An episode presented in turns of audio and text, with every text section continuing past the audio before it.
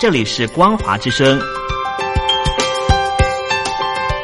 听众朋友，从现在开始，请您一起来关心最近发生的新闻事件。欢迎收听光华随身听。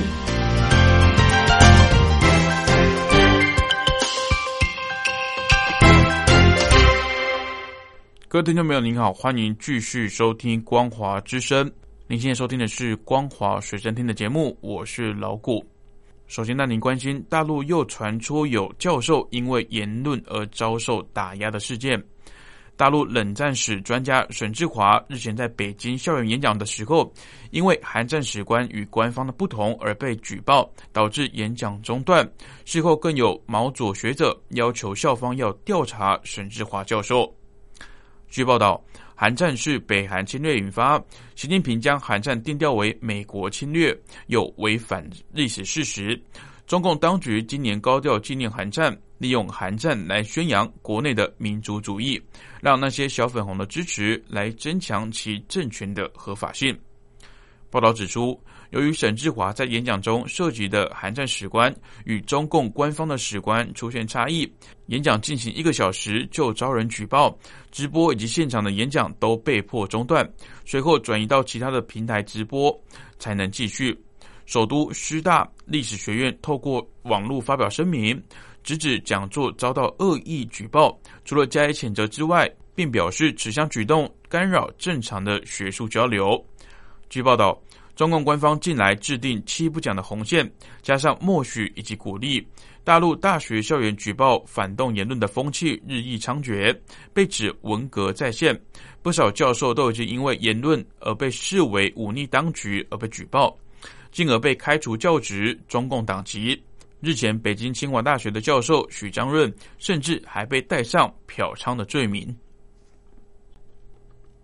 香港的口罩厂黄厂遭到亲共媒体批评，企图掩去港人的反政府思维，涉嫌违反国家安全法，敦促香港的警务处、国家安全处查封店铺，拘捕店主、负责人以及售货员。黄厂昨天已经全面的暂停营业，避免触犯港区国安法。黄厂从今年四月起经营，主要销售口罩以及反送中有关的物品，在港岛。铜锣湾以及九龙、旺角都设有店铺，但有媒体报道，黄厂是打着抗争色的口罩厂。近日推出多款以“汉你返学”“汉你上班”等主题口罩，执意是在校园延续抗争精神，是在荼毒青少年。但黄厂的官方介绍文指出，新冠病毒的爆发让香港走上困境，特别是年初口罩缺乏供应，政府欠缺疏解民困的措施，港人需要自救。黄厂有一批热心的港人集资，从零开始，高价抢购熔喷布料，开设百万级别五层车间厂房，是首批开设生产线，并打着香港制造旗号的口罩生产商。黄厂昨天也表示，公司无意触犯港区国安法，为了员工以及顾客着想，将做内部调整。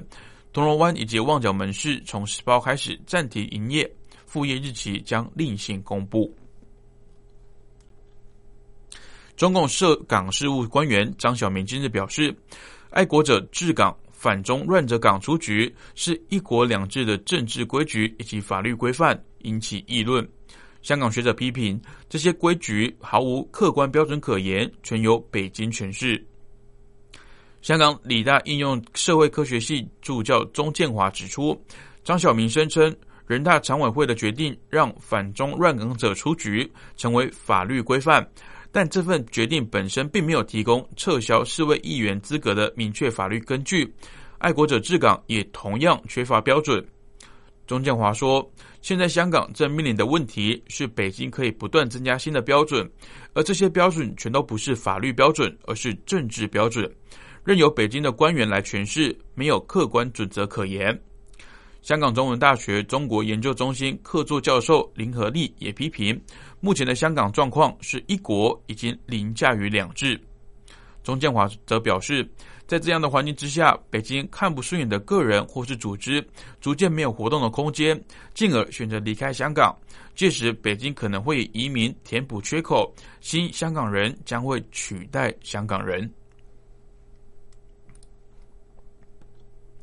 大陆的假冒商品虚假宣传非常严重北京市市场监管局联合市公安局市网信办北京海关、北京市通信管理局等十六个部门，将在全市开展二零二零网络市场监管专项行动，又称“网建行动”。将会严厉打击网络虚假宣传，集中治理网络上销售侵权、假冒伪劣商品的违法行为。根据报道，行动主要有八项重点任务，包括落实电子商务平台主体责任，加强重点领域广告监控，以及集中治理网络上销售侵权、假冒的伪劣商品违法行为。销售食品、药品、防疫用品的平台内经营者都是重点的检查对象。据报道，官方也将会严厉的查查电商购物虚假宣传等行为，包括图文不符、建议产品以及实物不一致、夸大宣传、毫无根据的夸大产品功效。另外，疫情期间涉及的防疫用品、生活物资等虚假违法广告，也将会加大执法的办案力度。好的，以上就是本节光华随身听的内容。再次感谢您的收听，我是老谷。光华随身听，我们明天再见喽，拜拜。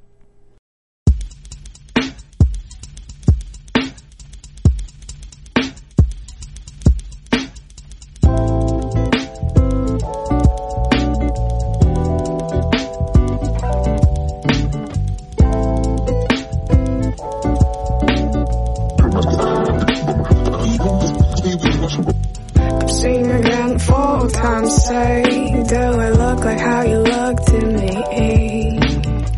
You say you take me every step of the way. We could bang the rules until they break.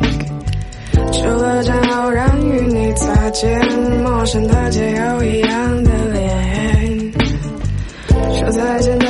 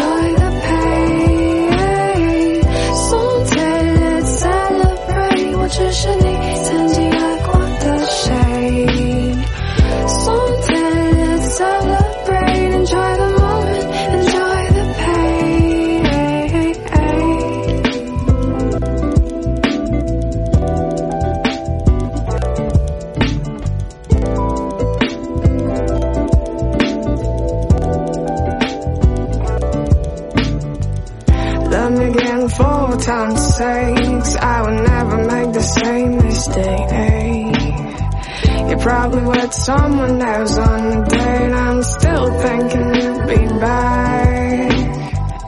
Ginger movie long yesterday Then the truth you are again Pompeii Yes, you know the designer